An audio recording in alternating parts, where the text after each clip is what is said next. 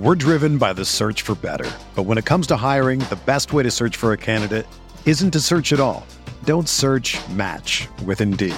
Indeed is your matching and hiring platform with over 350 million global monthly visitors, according to Indeed data, and a matching engine that helps you find quality candidates fast.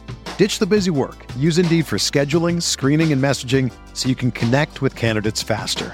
Leveraging over 140 million qualifications and preferences every day, Indeed's matching engine is constantly learning from your preferences, so the more you use Indeed, the better it gets. Join more than 3.5 million businesses worldwide that use Indeed to hire great talent fast. And listeners of this show will get a $75 sponsored job credit to get your jobs more visibility at Indeed.com slash BlueWire. Just go to Indeed.com slash BlueWire right now and support our show by saying that you heard about Indeed on this podcast. That's Indeed.com slash BlueWire. Terms and conditions apply. Need to hire? You need Indeed. This podcast episode is brought to you by Coors Light. These days, everything is go, go, go. It's nonstop hustle all the time. Work, friends, family expect you to be on 24 7. Well, sometimes you just need to reach for a Coors Light because it's made to chill. Coors Light is cold lagered, cold filtered, and cold packaged. It's as crisp and refreshing as the Colorado Rockies. It is literally made to chill. Coors Light is the one I choose when I need to unwind. So when you want to hit reset, reach for the beer that's made to chill. Get Coors Light in the new look delivered straight to your door with Drizly or Instacart. Celebrate responsibly. Coors Brewing Company, Golden, Colorado. Support for this podcast comes from US Bank. When it's time for a new credit card, the best ones do way more than just buy stuff. And that's why US Bank offers credit cards that make every day more rewarding. Earn cash back, score points when you shop, dine out, travel, or binge watch, or get a low intro APR. US Bank credit cards were designed to fit your lifestyle. So make every day more rewarding and check out usbank.com slash credit card. US Bank credit cards are issued by US Bank National Association ND. Some restrictions may apply. Member FDIC.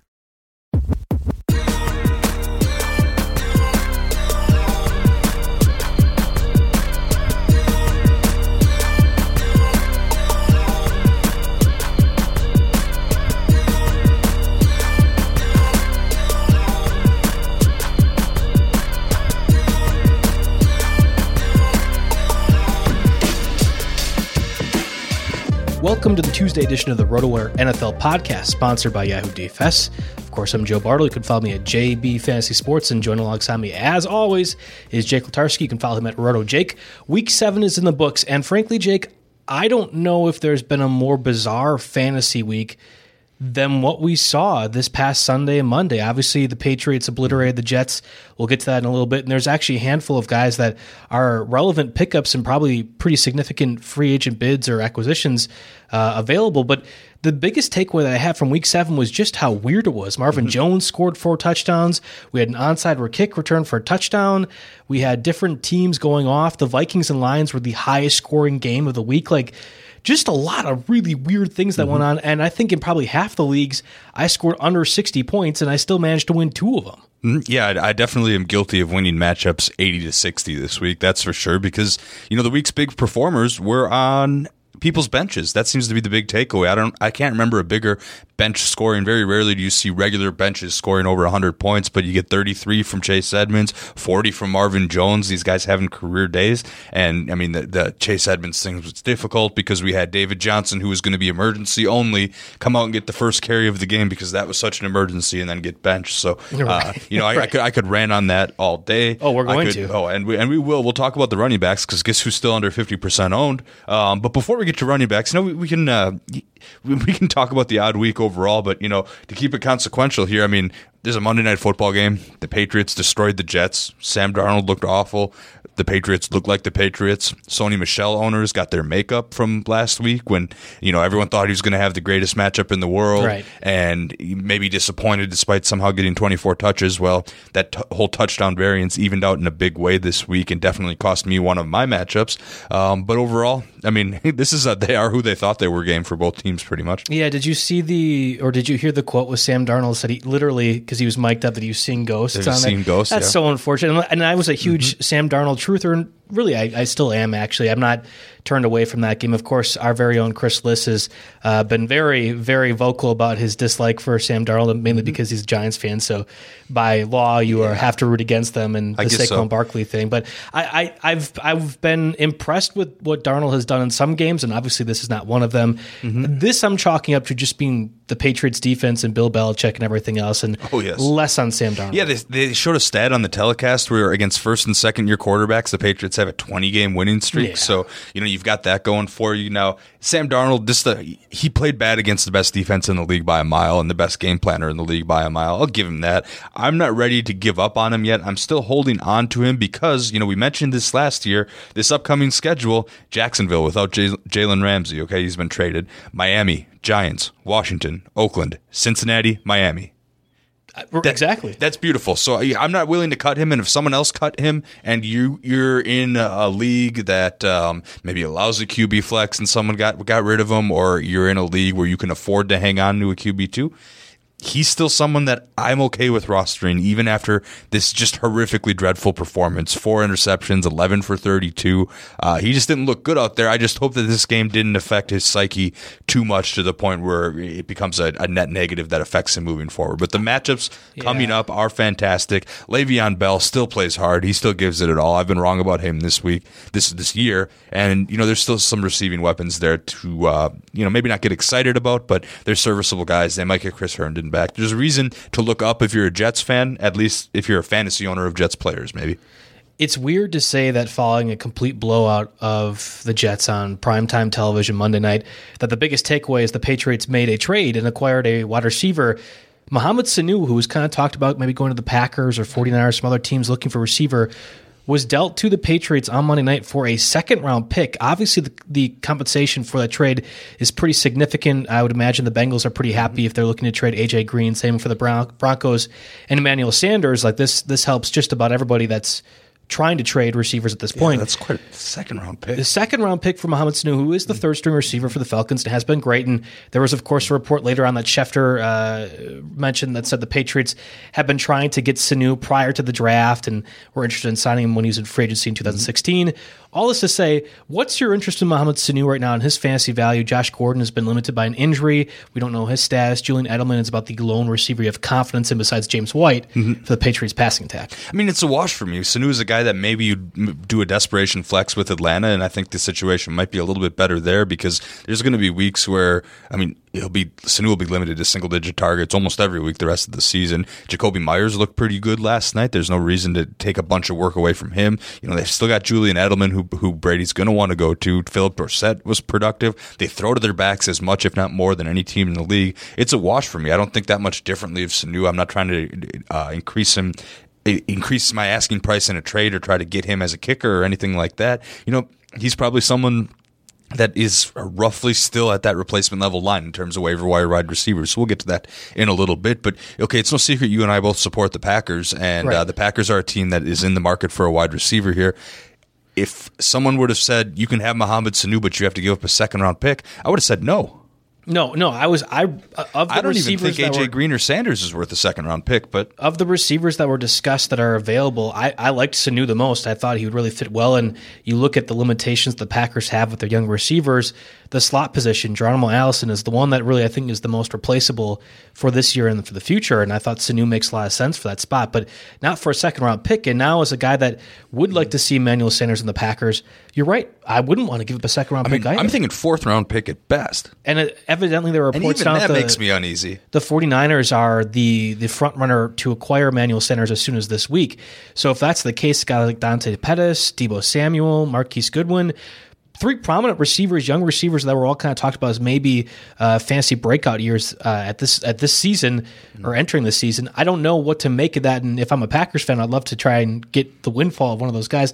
It just doesn't seem likely, and I, I wouldn't want the price. Now, this isn't a podcast about yes. the Packers, but this is a relevant point of converse, conversation with the trade deadline approaching. Mm-hmm. Yeah, I mean, there's going to be some fantasy value in those fringy Packers options because you see Aaron Rodgers didn't have a whole lot to work with. Uh, Valdes-Scantling played less than half of the snaps, I believe, and with the cast that he had, he still was responsible for six touchdowns. So, is does that make the Packers less likely to try to aggressively trade? Maybe if the price is that high, definitely. But uh, I think these these fringe Packers receivers are guys that we're going to talk about in the waiver wire section from from week to week moving forward because there will be some value there. I agree with you. And uh, we'll get to the quarterbacks first, and obviously we'll work our way down to Jake's victory lap for Chase Edmonds and the receivers, tight ends, defenses in just a little bit. But first, the NFL season is officially underway, which means Yahoo Daily Fantasy Football has returned. There's a million reasons to enter the free Yahoo Cup on Daily Fantasy, and they're all dollars. That's right. Yahoo Cup is free to enter, and a perfect lineup will win you $1 million every week of the football season. It's as easy as entering the contest and picking your players. If you're over 18 and a United States citizen, there's no reason why you shouldn't take your shot. Yahoo Daily Fantasy Football has new contests every week with guaranteed cash prizes. Even if you don't score a perfect lineup, you can still walk away from a game with a little bit of cash. Choose Yahoo Daily Fantasy today. Get started now at yahoo.com slash daily fantasy. Again, we've been doing this podcast now for much more than seven weeks, but certainly seven weeks of the regular season. Um, we'll continue to go all the way through the rest of the regular season, obviously. But we've been trying to highlight players that are under 50% owned on our our sponsored uh, podcast at Yahoo. So again, looking the, when we're talking about streaming quarterbacks, maybe other running backs that might be available in your leagues, we're trying to target maybe a few of the under owned guys or underappreciated guys in most formats. Yeah, I mean, I'm seeing a lot of uh, a lot of lists and waiver wire shows out there because um, you know I always like to survey the competition a little bit. A lot of people are touting Matt Stafford this week versus Right. the Giants. Yeah, he seems like he, he's got a pretty good matchup, but at 59% owned in Yahoo, where I, I mean, you don't really have that great of a chance to get him. So we're hopefully going to dive a little bit deeper into the streamers. I mean, last week we talked about Kirk Cousins, um, Daniel Jones, Josh Allen. Daniel Jones obviously didn't work out, but the other two worked out phenomenally. And now we have Kirk Cousins, who's up to 65% owned. Um, and it, and rightfully so. He's uh, he's definitely turned things around this season and is uh and, and has moved on and, and become a very viable fantasy asset. We'll be curious to see if how the Thielen injury affects things though. Yeah, uh, Ravens and Cowboys only two bye weeks for week eight, which I thought was strange initially. In fr- fact, I went and checked and rechecked the work that you had done on there to make sure because after having four bye weeks last week and four bye weeks next week, it felt weird that two were there. Week 10's the big one. There's like six on by yeah, week 10. uh, unfortunately, this is a prominent two prominent teams. Obviously, Lamar Jackson, the top fantasy quarterback, I think right now, thanks in large large part to the fact that he just keeps running for 100 plus yards every single game. And then Dak Prescott, mm-hmm. Ezekiel Elliott, two receivers and Cooper and Gallup that are used. So while it's only two teams, it's a lot of prominent players from those teams. So we'll start first with the quarterbacks, obviously. Looking for the fill ins for Dak Prescott or Lamar Jackson. You have a Teddy Bridgewater, 16% owned, going against the Cardinals. Now, the Cardinals sacked Daniel Jones eight times last week. Patrick Peterson, in his return after a six game suspension, did pretty well. Uh, that might not be as enticing as a matchup as it might have been two weeks ago. There's Derek Carr, who looked really darn good. And we'll get into that a little bit more when we talk about the receivers against the Packers defense, which we think is pretty good this season. And then there's Ryan Tannehill at 5% owned against the Buccaneers defense. And he looked uh, over 300 plus passing yards against the Chargers defense while that's limited or missing some secondary players. Should still be okay, and not to the point where Tannehill of all people is throwing for 300 plus yards. Yeah, so so interesting. You mentioned the top fantasy scoring quarterback, so I had to go take a look. Two of the top five are on a bye this week. So the ranking that I'm looking at is Lamar Jackson, uh, who just passed Russell Wilson, three points ahead this week, Deshaun Watson, and then Dak Prescott, and then Patrick Mahomes is number five, who says that Russian quarterbacks do not matter. It's apparently the story of the entire league this year. But Okay, so number one and number four are out this week. What the heck do we do? Teddy Bridgewater was the first one that jumped to mind. Of course, you know, I did the same thing with Daniel Jones last week. Maybe fell into a little bit of a trap. It seems like whether or not Kamara is healthy, the Saints are still going to limit a little bit what Teddy Bridgewater will do. They'll still get Michael Thomas double digit targets, and maybe he does something with that. But it's a run first team. So he's an option, but not necessarily a great option. Uh, Derek Carr on the road at Houston. That makes things interesting for me. I think he might be the guy that I'll be targeting. He's also the highest owned at about 20%, just because I can see shootout potential similar to where it was with the Packers this week. Fortunately, the Packers got just enough stops, but uh, Derek Carr, I mean, he, he, losing Tyrell Williams, he's still finding a way to get it done with Darren Waller having such a such a deal. But uh, Ryan Tannehill is actually interesting me a little bit, and maybe the more I think about this, I could get my mind changed over the course of the week. But th- they're airing it out a little bit more, and uh, they get a Tampa Bay defense that was torn apart by Kyle Allen on the and the Panthers in London a couple weeks back. So uh, he represents an intriguing option as well in terms of streamers. I'm I'm intrigued by all three of those options, but the most and I feel so gross saying this, more gross than I obviously sound given my uh, cold going on at this moment. I think it's Tannehill. Of those three options, I think Tannehill is my favorite one. I like AJ Brown and Corey Davis as weapons, and we'll get to them in terms of pickup options in a little bit. Obviously, we had kind of written off Corey Davis earlier this year, but the talent for both those guys mm-hmm. is better than anybody else for the Saints. And I know the Saints have Michael Thomas, but they really just have Michael Thomas, especially if Kamara's out, and certainly better than the Raiders, who are trotting out Darren Waller and then a bunch of fourth and fifth string receivers and tight ends. So I like AJ Brown and Corey Davis, and I think they should be able to take advantage of that defense. And if Tannehill is able to throw the ball and they're not able to move the ball with Derrick Henry, why not assume that you can get another 250 plus yards? And we know he's athletic enough to run. Now, we, we didn't see it last week, but the possibility and capability is there for Tannehill to do that and give you a little bit extra. You just talked about Lamar Jackson and Dak Prescott and Russell Wilson as well. Mm-hmm. Three of the five top fantasy quarterbacks all are very mobile and can make plays happen uh, out of the pocket. I wonder if Tannehill can do that. Again, I feel so gross saying it, um, but if you're desperate and you are missing a Lamar Jackson or Dak Prescott and you didn't plan according, like I did with as Lamar Jackson owner and got a Stafford off the bench or something else like that, I think it's okay to to roll the dice with Tannehill. And and you know we might have to go down to some of these options because looking at the latest news on forty year old Drew Brees, he's eyeing this week eight return. He could come back. It is possible. Now the last three weeks, Bridgewater thirty point four fantasy points, uh, sixteen fantasy points, twenty two point seven five fantasy points. That might be a little high. I think this is a point per 20 yard passing league I'm looking at. But nonetheless, uh, he's been good the last couple weeks, and you would think Arizona would prove to be a favorable matchup there's another we're running into this problem where we record early in the week and, and we're going to do our best to give it to you but uh, teddy bridgewater might not be in consideration for the top uh, pick here. So if then if it's between carr and Tannehill, i mean obviously i'll look for uh, i'll look for stafford look for cousins first. If those guys are out there i generally feel safer about the two of them most likely here. But uh, as far as availability guys go, yeah, I think uh, it's between Carr and Tannehill for me, and uh, I think we're tight on this. But I'm going to go Carr just because we have a little bit more of a sample size, I suppose. What did you think about the Raiders trading Gareon Conley for a third round pick to the Texans, who they play this week? So now the Texans have a secondary player that, while he looked horrible against the Packers last week, generally considered an okay player. Uh, and well, obviously you'd have to imagine have some insight as to the Raiders' offense narrative wise at all? Maybe I'm stretching, but does that make you a little bit concerned about what Carr could do? I don't know if I can make a, a serious enough decision like that off the narrative. Um, at the same time, Carr and company know his weaknesses if there are any, so you could play that both ways if you really wanted true. to. True, that's very um, true. So I, I, it doesn't change anything for okay. me. I'll, I'll, I'll put a three dollar bid on Carr and back it up with a one dollar bid on Tannehill. Probably what I'm looking at here. Uh, in deeper, deeper, deeper leagues, two quarterback maybe, leagues, yeah, two I mean, quarterback. I mean, even, I mean, that's why we have this conversation, right? even in that extent, obviously, Matt Moore is going to be taking over a quarterback for the Chiefs. Patrick Mahomes expected to be out at least. It seems like week to week, could be three weeks, could be five weeks, anywhere in between. two weeks.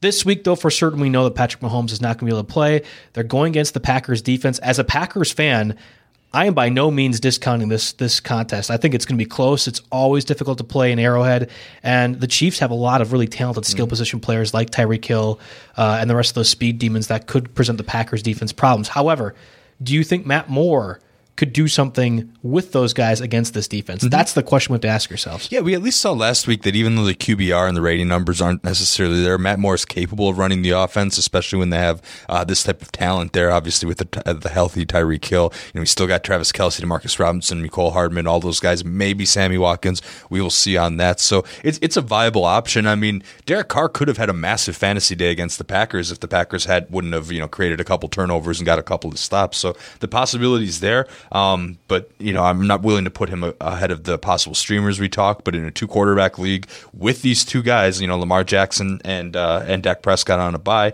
um, he's a pickup option in a two quarterback league. And then the last guy, again, just the name.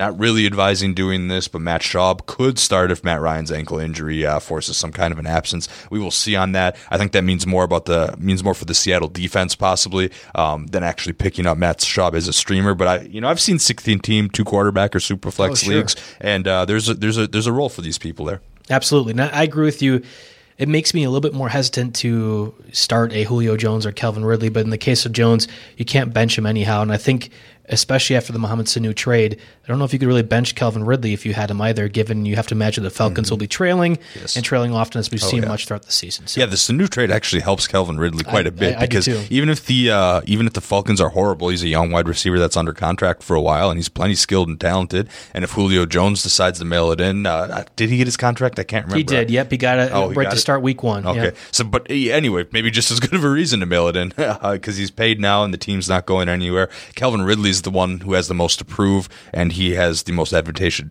he, advantageous uh, position on the depth chart. There was a there's a Julio Jones face towards the end of that blowout loss against the Rams last Sunday that became instantly memeable, and I think is going to be surfacing throughout the rest of the season at the very least, where he's just sitting frumpily on the side with his hands on his hips and of course, nobody listening can see me doing this, but I'm, I'm, actually illustrating what Julio Jones is looking like, and it was just such a disdainful, right yeah, just just disdainful frown that he had. So I don't know. It'll be interesting to see. I, I, certainly, Matt Schaub is going to limit the upside you'd imagine Jones would have, but a guy as talented as Julio Jones, I can't imagine he's going to be kept on check that much. Anyway, let's move over to the running backs. It was actually a great week for us, patting myself and Jake on the back right now in terms of guys that we suggested of the pickups. Of course, I chastised you, and I thought for a good reason on Chase Chase Edmonds. You suggested mm-hmm. he was the top pickup last week. I poo pooed it, saying David Johnson's going to be healthy, uh, not going to be that big of a deal, and Chase Edmonds might be a one hit wonder in terms of the touchdown production that's very wrong, and I, will let you have the mm-hmm. floor now to mock me as I did it for you last week. Yeah, you know I can't mock you too much because I went ahead and owned him in three leagues. How many leagues did I start him in? Zero, because uh, at least in two of those three leagues, I had David Johnson. With the fact that David Johnson was going to play, uh, uh, okay, it makes more sense on paper to go ahead and play David Johnson. Um, also, I got I got uh, pushed away by Devin Singletary in actually two of those yeah. three leagues too, thinking he had an awesome matchup and was going to come through. Uh, so for those reasons, Chase Edmonds ended up on my bench. Um, the two weeks before that, I had done a stake league strategy where I played both Johnson and Edmonds, and just what the heck, one of them is going to go for it, and I think that's going to be my running back strategy in stake league for uh, a good portion of the remainder of the year until I see what I what if anything I can get out of Devin Singletary. Anyway, uh, still forty eight percent owned for Chase Edmonds. He's been um, I saw Matt Berry tweet this past week that said uh, Edmonds has as many uh, twenty plus rushing touchdowns today as in last Sunday as David Johnson had his his entire career.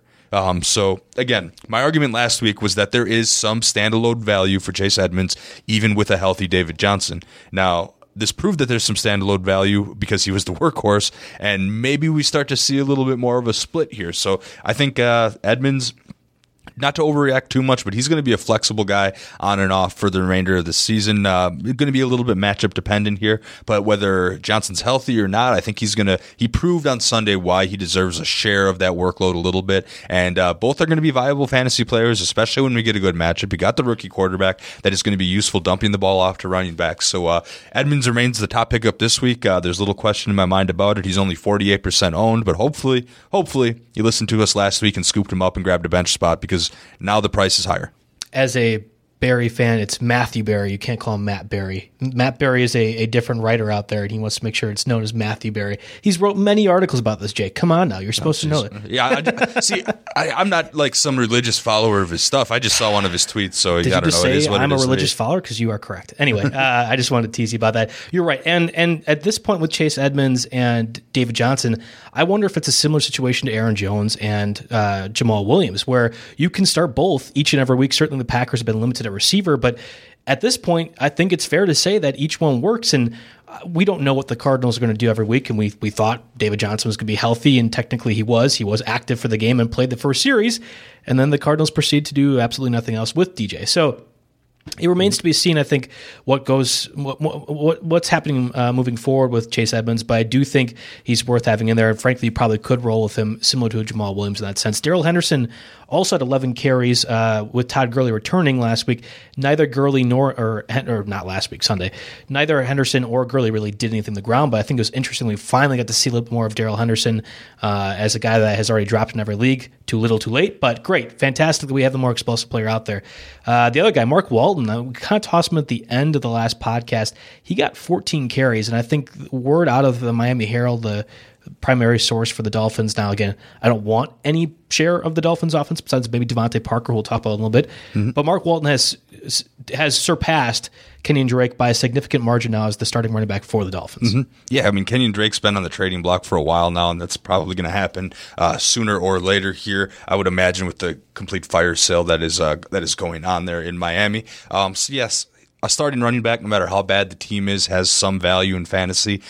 Definitely doesn't lock them in for an RB two every week, but uh, he's a guy that I still think you can get you know, for a couple bucks a fab, maybe single digit fab flying under the radar. Though I did see a couple leagues I was in where he was picked up uh, already. People getting ahead of the curve, maybe listening to me on the show. Um, but nonetheless, he's he's a name that is is worth revisiting this week. In addition to a few guys that uh, are starting to uh, you know starting to get roles and and, and injuries are opening up roles as well. Well, if you were uh, uh, Chase Edmonds Stan last week and, and talking about him being the top pickup this week. I'll go on a not very far limb and say Ty Johnson, the backup running back for the Detroit Lions, is and should be one of the biggest waiver wire claims right now. I like I know we a few people spent a significant margin of their budget on Wayne Gallman. I think Ty Johnson is going to deserve that role as well. Kerryon Johnson looks like he's going to be out for a multi-week absence. Mm-hmm. absence knee injury. Knee injury. Like we don't really know much more information, of course, uh, of this re- recording on Tuesday afternoon. But at this time, it looks like he's going to be out for a few games. If that's the case, I think Ty Johnson he ran a four two six at his college combine day. Like He's a fast player. I, am not worried about what J.D. McKissic's going to do in terms of pass catching roles. I think Ty Johnson could fit into that as well. This is about as big of an opportunity for Ty Johnson that he might have his entire career. And I anticipate, given how gamey the Lions have looked the past couple weeks, that this is an offense that I want as many shares as I possibly can have. Yeah, you know, I, th- I think I can buy that. Um, I don't think you completely discount J.D. McKissic, especially when you get to those uh, kind of 16 team PPR formats. Sure. He, he, had some flashes with Seattle where we know he's capable of busting out the big plays. So there's some value there. But I think Ty Johnson is the guy who gets most of the between, um, I mean, who gets most of the red zone carries and, and probably most of between the 20 carries as well. Like you said, uh, six round pick out of Maryland. Um, really, I, have a feeling that uh, I think McKechnie's on tomorrow's show with uh, Mario, so he'll oh, yes. he'll give you the Ty Johnson special, the full well, breakdown tomorrow, show, but yeah, or the Thursday show. Yeah, you, yeah, you're, you're right. Wednesday's Jeff and the guest. Yeah, okay, but um, but yeah, but Ty Johnson. Uh, I think he is a top three pickup this week. Absolutely. Edmonds still has to be number one because he's 48% and he just sneaks under there. But by the time we're done recording this, maybe by the time you're listening to this, Edmonds is 51% or snatched up in your league. And that would be enough to give me uh, Ty Johnson. It's half skill, half opportunity. You alluded to the skill. He definitely gets the opportunity points here. So uh, I'm rolling with him and it'll be short term. We'll see what happens with Kerryon Johnson. It's tough to tell this early in the week. Um, but you know he the season best playing time carries all all all all the marks in his favor this week. I think he'll continue to be all right moving forward, and a pretty decent schedule. You know the Giants week eight, uh, the Raiders week nine, Bears. It gets a little tougher after that. Bears and Cowboys. Then you got Washington, Bears, uh, Vikings, Tampa Bay. So there's there's going to be hit or miss, miss matchups this week. But as long as he is the presumed workhorse, I think he's your guy. And like I said, one of the top pickups overall. I have Kerryon in a lot of different places. Regardless of that, I think Ty Johnson's going to be by far my biggest uh, waiver wire addition right now. And certainly, I'm going to be spending 50 to 60, 70% of my budget on that. I think this is the guy that if you were waiting for a long time to go pick up, if you don't go after and be aggressive on the John Rosses, Terry McLaurin's, Marquise Browns in week one, this is the guy that you're going to do it for. And I think wasting a, a high waiver wire claim mm-hmm. makes a lot of sense for him. I want to touch on two smaller, at least, notes on running backs. Kareem Hunt is now two weeks away from return. Our own Kevin Payne wrote in this week's waiver wire article that if you're going to look to get uh, Kareem Hunt, if he was already dropped by somebody that drafted him earlier, this is probably the point to do so. He's eligible to return in two weeks. I'm not sure. I, I again, I, I was concerned about this even last year. The Browns are going to use Kareem Hunt to potentially get a compensatory pick out of him the following year. So they have to drop some sort of interest of him. I think he's going to cut into Chubb's workload just a little bit. But I'm just not sure. I, I, I'm not sure. I really want to use a roster spot on him when we are really in the knee deep in the bye week portion of the NFL season.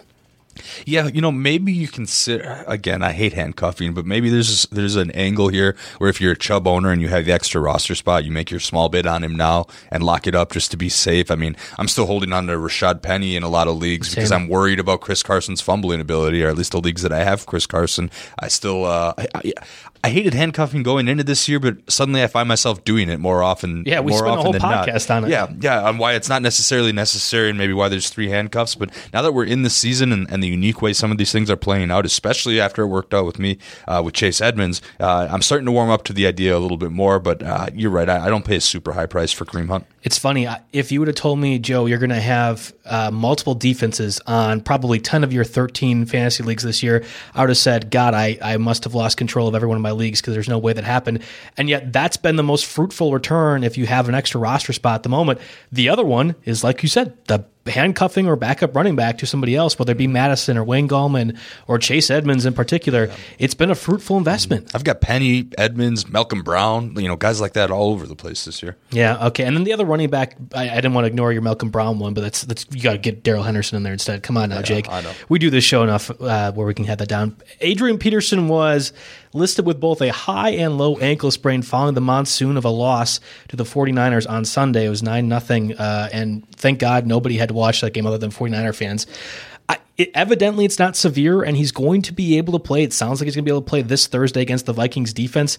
Chris Thompson was listed as a, a non-participant in practice on Monday, so you'd have to imagine if he's not out there, Wendell Smallwood would be the technical backup to Adrian Peterson. I want absolutely no part of the Redskins' backfield, but hey, this is an option out there if you, for whatever the reason, want to torture yourself. Yeah, I mean, there's no doubt in my mind that Wendell Smallwood's my guy, but what's the best case scenario for him here? 20 cut touches, so 20, 20 carries. I was going to say 20 carries, 60 yards, but maybe that maybe that's even a little bit too too generous. Um, uh, th- this is a team that can't get a whole lot going on offense. They've, they've mailed it in. They're they're kind of perpetually stuck in this purgatory. Um, I don't see. I mean, granted, they had a real tough matchup last week. I just I don't. There's not much touchdown upside for Smallwood because I see the only way they score being some kind of big passing play, or maybe if someone falls Scary down. Terry. Or, yeah, scary Terry is probably your best bet there. Um, but yeah, you're looking at like a five six point guy, and yeah, there's value in that in certain formats, but it's nothing that really excites you. You put it the best way. I know Thursday night games are always fluky, and we had a, a great a great uh, option with the Patriots and Giants. Uh, what two weeks ago, where everyone was anticipating a blowout, and it only took to the third quarter for the Patriots finally to run up the score. And Golden Tate got me points. Right. So, so yeah, maybe if you want to roll the dice and whatever running back for the Redskins, I understand it. But when you're anticipating game scripts for this contest, there's just no outcome in my mind where the Redskins offense, the Redskins offense, maybe defense touchdown special teams, something like that occurs, where the Redskins offense scores more than two touchdowns. And that's where my concern lies and why I'm not really interested in any of the running backs. But I get it if you do need to go to that extent. Again, Ezekiel Elliott, uh, Mark Ingram are both out this week. I mean, so if, maybe. if Chris Thompson's out, you mentioned that he didn't practice. That's a very good point. Uh, you know, Wendell Smallwood hasn't. He's only caught four passes this year. I guess maybe I don't know. Maybe in my head, I think of him as more of a pass catcher than he. He was with the is. Eagles for some- some extent. But I think every running back's a pass catcher, catcher Yes. with the Eagles, really. So I'm trying to determine how like how much of that is who he is as a person, and part of it, uh, you know, you went to West Virginia too, so I feel like they get running backs.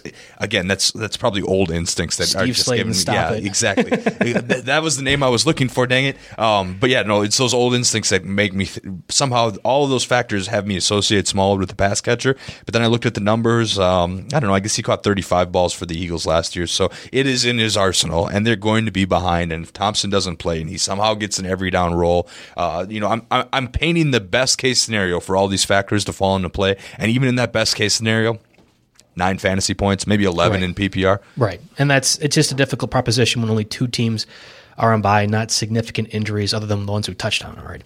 So we're going to move over to the receivers, but before we do that, I want to get a word from our sponsors here at World Fantasy Pools. Already knocked out of your survivor, survivor pool. Jake, are you out of the RotoWire one?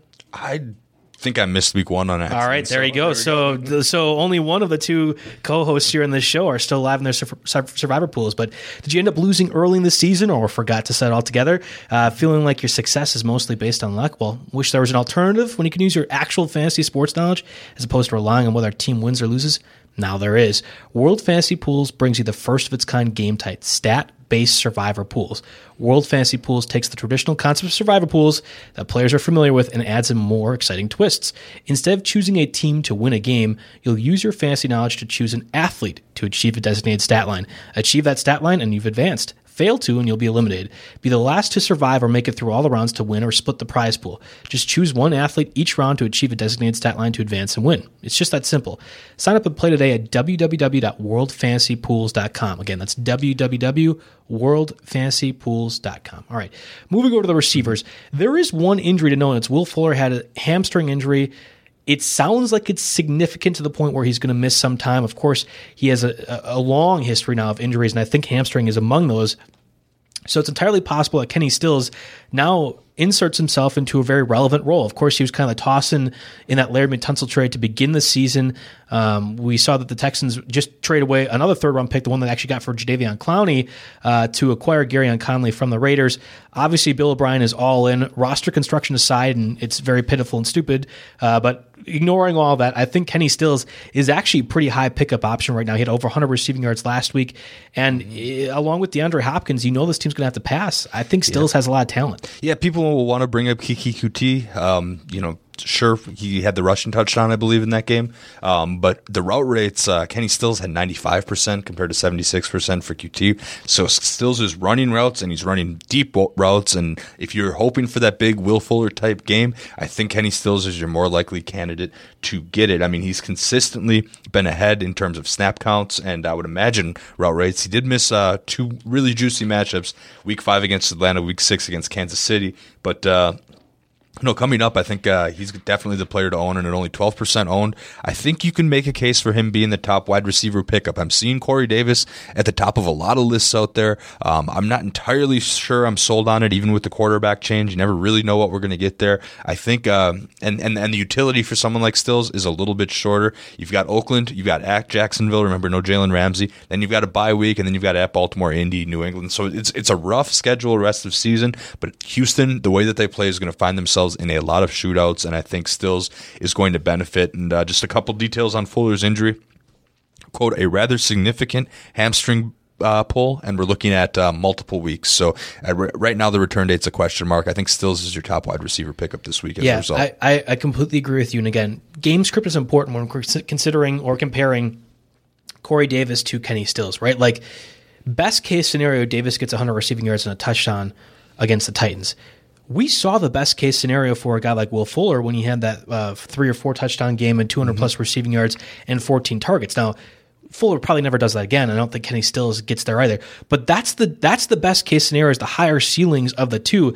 And I don't think it's I think it's not even debatable that Kenny Stills has the higher upside. Consistency remains a factor, and, and what the Texans offense gives you every single week is probably a little bit different or fluctuating compared to what the Titans do. But I don't know if we really know exactly what Tannehill is going to be in that Titans offense. And they're still going to be relying on Derrick Henry and Dion Lewis and the defense to win you games. Whereas I think the Texans offense, like you point out, is going to have to be the big reason why they continue to contend in the AFC South. Mm-hmm.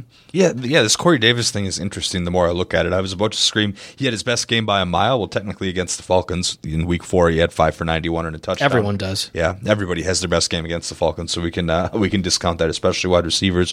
But uh, I do like the upcoming schedule for Corey Davis. He's worth a small bid. Do I pick him up and immediately throw him into my lineup? Uh, most likely not. Uh, but uh, Stills would definitely be my first choice here. Uh, the one advantage that Davis has over Stills is maybe a little bit, I guess two advantages, maybe a little bit better schedule. And uh, his role's pretty much going to stay the same throughout the course of the season, whereas Stills eventually, maybe fantasy playoff time, Fuller comes back and, and muddies it up a little bit. But for now, for the next three, four weeks, uh, it's Stills, and it's not super close for me. Yeah, I agree with you. There's a couple of odd, again, it was a weird week seven in fantasy. But a couple of odd stat lines. Zach Pascal, I think, had two touchdowns, over 100 mm. receiving yards, and Alex Erickson, what would be what the fourth or fifth string receiver for the Bengals if everyone was healthy, had 14 targets, eight catches for 137 yards in the loss Sunday for the Bengals.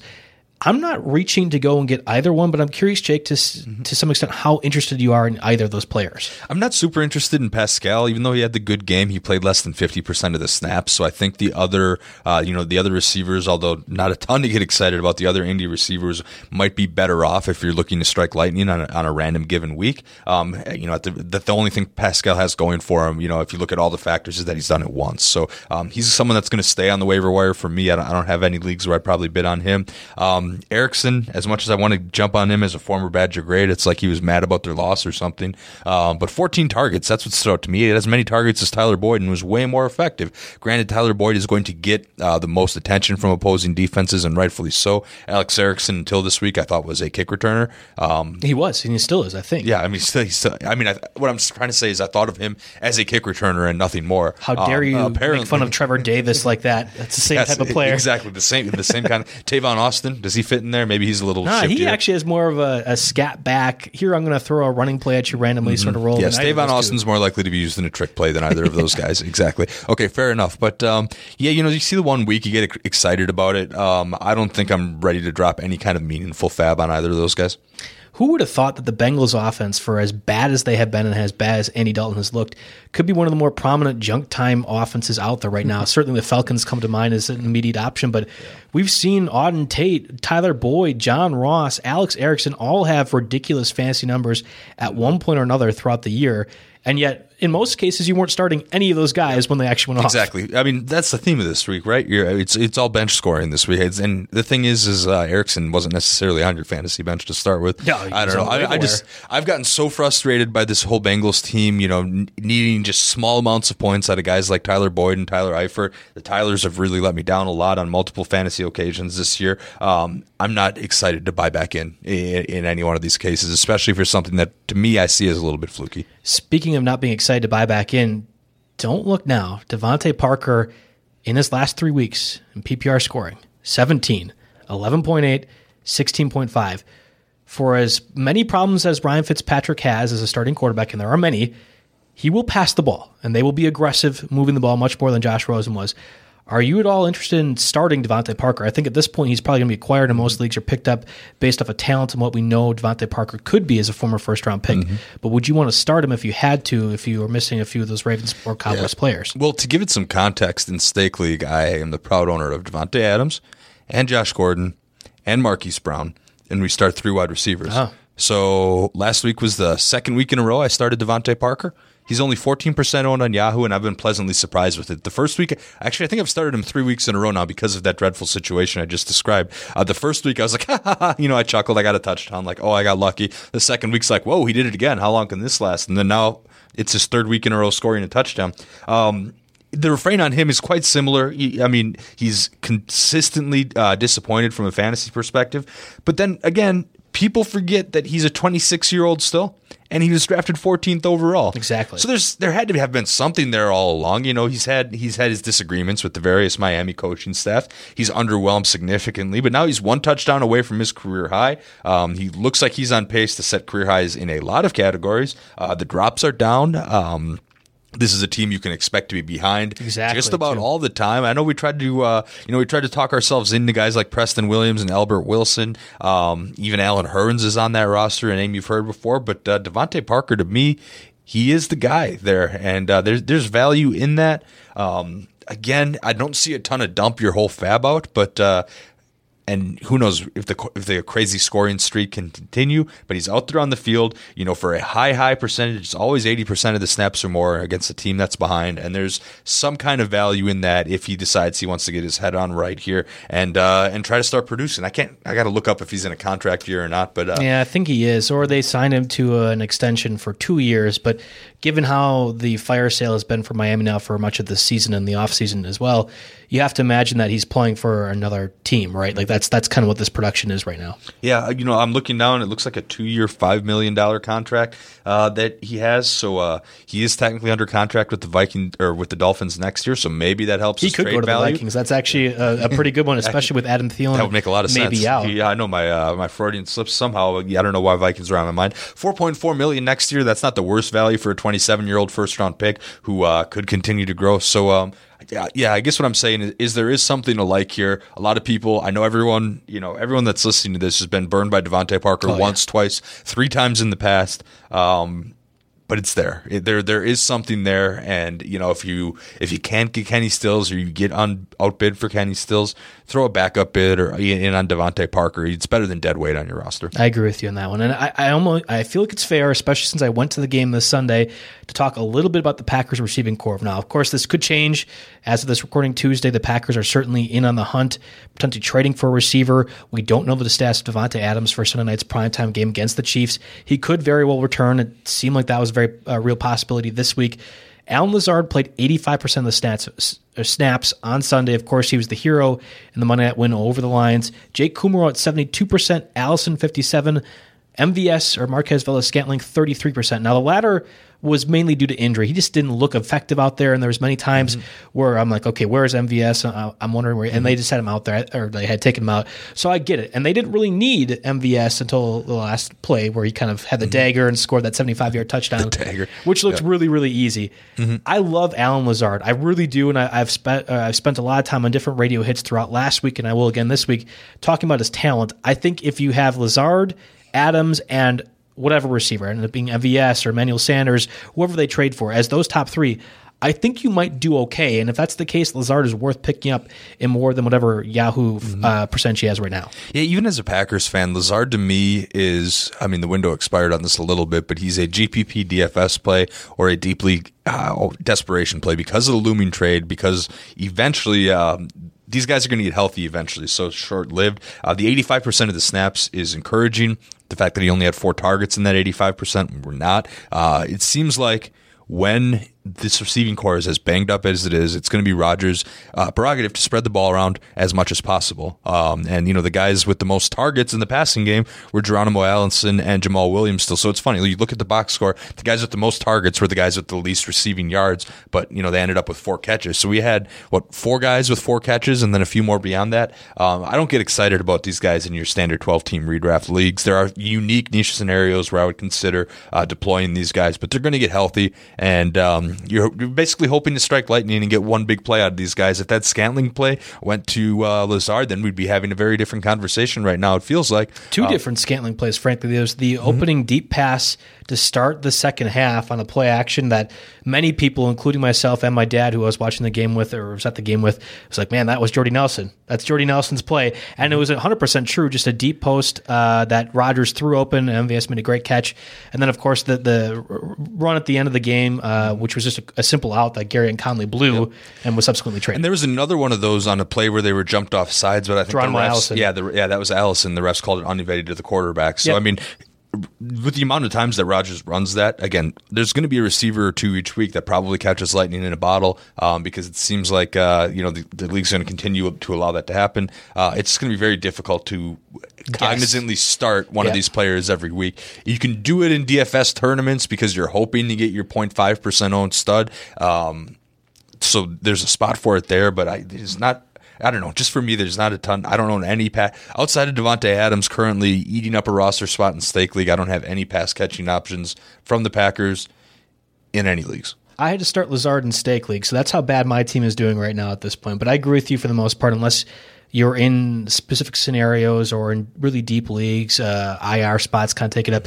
It's tough to rely on any one of those guys right now, and I think we kind of have to wait to see what for, Adams' health is. Real, real, quick for context, I got asked on the radio because I do some Boise State stuff. Uh, they asked about Cedric Wilson of the Cowboys because Amari Cooper, Michael Gallup, Randall Cobb all came in with injury designation, so they wanted to know if their Boise State guy could do some could do something. And then I said, well, okay, if you're thinking about that, then you try thinking about Allen Lazard instead because he actually has a little bit of a clearer path. He's got the trust of his quarterback to some degree, and he'll have a higher snap count. And there, there's one situation where I was like, okay, if you're thinking about doing this, try Allen Lazard. But like the the point here is that they have to be very, very unique. Maybe it's just the fogginess from the cold that I have currently on that I'm suffering through. But when you said uh, Cedric Wilson, the first thought I came was to Cedric Benson. Like that's how far down we are. When Cedric it Benson. Yeah. So uh, of course, the, Chicago Bear, the, great. The since since departed um, Cedric Benson. But yeah, that was that was the first thought. That anyway. All right. Unfortunately, the tight ends and defenses are not going to be uh, two prominent spots. But before we talk about them, I want to get a word from our sponsor, Stash. Your fantasy winnings are going to need a game plan. Put them to work on Stash, and you'll get an extra $5 to start investing. Over 3 million Americans invest, bank, and save with Stash all in one easy to use app. On Stash, you can buy pieces of stocks and funds just $5 at a time. And unlike some other micro investing apps, you get to build your own portfolio. Your Stash also includes access to a smarter, simpler bank account that actually works with your investment account and can help you save and spend smarter. Want to plan for a better financial future? I know I do. Stash also offers retirement accounts and investing accounts for your kids. Stash can even help teach you how to save and invest confidently with simple guides, articles, challenges, and personalized guides. Personalized guidance. Stash is a financial home for all your money needs, and they'll even earn you $5 to invest if you join today. Stash. One app, unlimited opportunity. Investment advisory services offered by Stash Investments LLC and an SEC registered investment advisor. Debit account services provided by Green Dot Bank, member FDIC. All right, well, let's talk about those tight ends and defenses real quick before we head on this Tuesday podcast. We talked about Luke Wilson quite frankly, I don't know what he did in replace of Will Dissly. You'd have to tell me, but I don't think it was anything noteworthy. Noah Fant had a very one noticeable drop against the Chiefs that could have made a big difference maker in that blowout loss on Thursday night.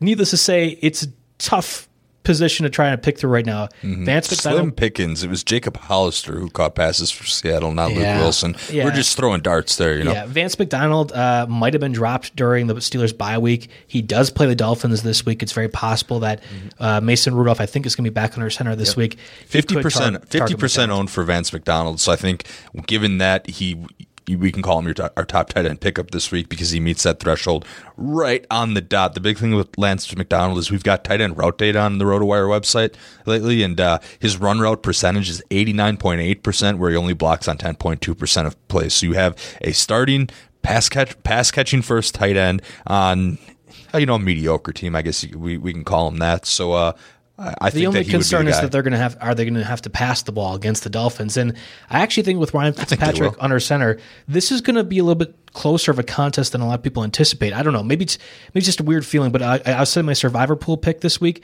and I looked at that one. Obviously, you're going against the Dolphins every single week, and that's you've had success thus far. But when I was comparing that to the Redskins versus Vikings on Thursday night, and I had the Vikings or Steelers, I'd much rather go the Vikings that direction. Yeah, yeah, I think I'd prefer the Vikings because again, it's the Steelers with a backup quarterback. Monday night things get weird. You never really know. Uh, so so anyway, but but the whole point of all this is that Vance McDonald at fifty percent should be your tight end plug-in. It should be the first name you type in when you're searching players on the waiver wire. But when you get past that, it's pretty grim, Joe. Yeah, Dallas Goedert, 13% owned is probably the next option. I think uh, I had speculatively picked him up in the case that the Eagles might trade Zach Ertz for Jalen Ramsey. That was discussed on numerous occasions on multiple oh different sites. That never occurred. Obviously, Ramsey went to the Rams. I don't know if I feel great about having Goedert anymore, but if you need to stream an option at tight end mm-hmm. this week with Mark Andrews out uh, and Jason Witten, yeah. uh, you know, I hate to say it, but I've had to start Witten on a few yeah. occasions maybe Goedert, who mm-hmm. scored a touchdown last exactly. week, is an option. Needless to say, I'm not doing very great in the 16 man league, but I, I picked I had OJ Howard at the draft and didn't uh, pick up anybody else, and I needed a quick streamer in a 16 team league, so I picked up Goedert and it worked out. Um, but again, it, this is a this is this is a wheel of. Uh, many many different outcomes possibly if you're going to spin that wheel. So uh, yeah, he might get a touchdown and it worked. Uh, we're just we're just straight uh, names here because is Goedert really any worse than Noah Fant in a given week? No, you know, no, no, you're, no. you're playing touchdown roulette here, and he's another guy. And uh, I do want to hit the other side of that Pittsburgh Miami game just a second. Um, not that he's going crazy necessarily, but perhaps things change with uh, Ryan's Ryan Fitzpatrick. Uh, we saw him go to Cameron Brate quite a bit with the Bucs last year. Mike Gesicki starting to come on just a little bit. He was pretty quiet for the first four weeks until the bye. Then week six against Washington.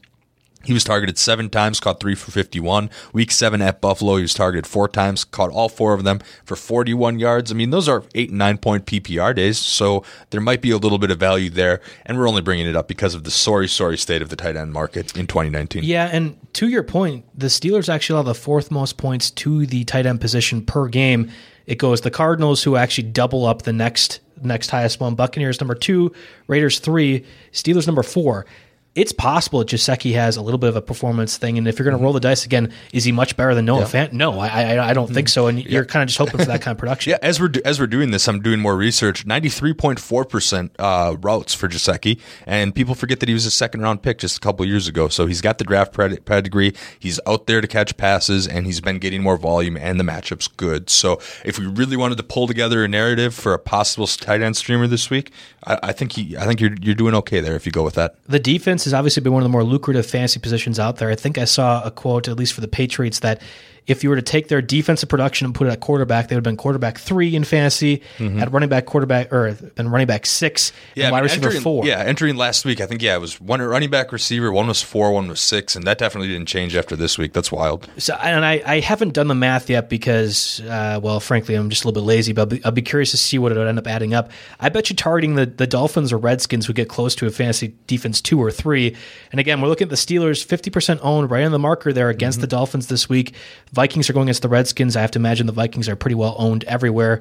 But if you are aggressive in trying to plan out accordingly, which I think you should do if you have an extra roster spot, targeting teams that play the Redskins, uh, Bengals, or again the Dolphins might be the best bet for that last roster spot, like you did with the Steelers, who are on a bye. Yeah, at the very least, you can get them for zero FAAB dollars instead of one or two FAAB dollars. Right. Uh, so I'm going to look at the Pittsburgh Steelers availability at 50% this week. Obviously, Dolphins, you know, no analysis needed there. Um, you mentioned the Lions at 9% owned on Yahoo. They get the Giants this week, and I they're like the home that one team. sneakily. Yeah, that could be good because Daniel Daniel Jones will turn the ball over once or twice. I mean, that's pretty much a given. eight times last week. The Giants' offensive line didn't look great. Now Darius Slay did uh, leave the Sunday contest against the Vikings at some point. We don't know his health status. I think that makes a big Him difference. and Diggs have been banged up like for quite a bit for Correct. most of for Correct. most of the year. And, and last week, I, I remember I did the Lions and actives, and uh, last week was the first time f since way early in the season that they were both out there together, but it didn't last. So th- there's a question mark there, I suppose. The top defense, I actually believe, if Matt Ryan is going to be out, and all indication, at least Tuesday of this recording, seems like it's possible,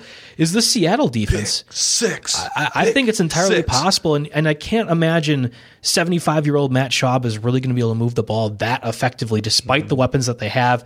We don't know if Devonta Freeman will be suspended for punching Aaron Donald when he had his helmet on in the head. I never get that. I, Yeah, never, I never no, will. and neither do I. So it's it's possible that they could be missing a number of weapons, and if that's the case, at 47% owned, I would much rather have the Seattle defense that can get to the pass rush, although we haven't seen it all that often, and have playmakers for potential defense touchdown if an event were to occur, occur like that. Yeah, I mean, yeah. Well, the over under 0.5 pick sixes for Matt Schaub. I mean, the money line on the over is probably minus money. Yeah. So for that reason, yeah, if Matt Ryan doesn't play, yeah, you go ahead and go with the Seattle's. I don't, I don't care if uh the- if the Falcons were playing Miami, you'd probably stream the Miami defense against Matt Schaub the way Yes. this goes. Yes. So maybe I'm taking a little bit too hard, but man, um, punching people with a helmet on, I don't think I'm ever going to be able to get past that. Punch them in the stomach or go for the throat, guys. Like this isn't that hard. That's a great way to end the podcast. Uh, yes, make sure you punch them in the stomach or go for the throat, and that applies to your fantasy leagues as well. So best of luck to your fantasy labs. We'll see you guys again next Tuesday.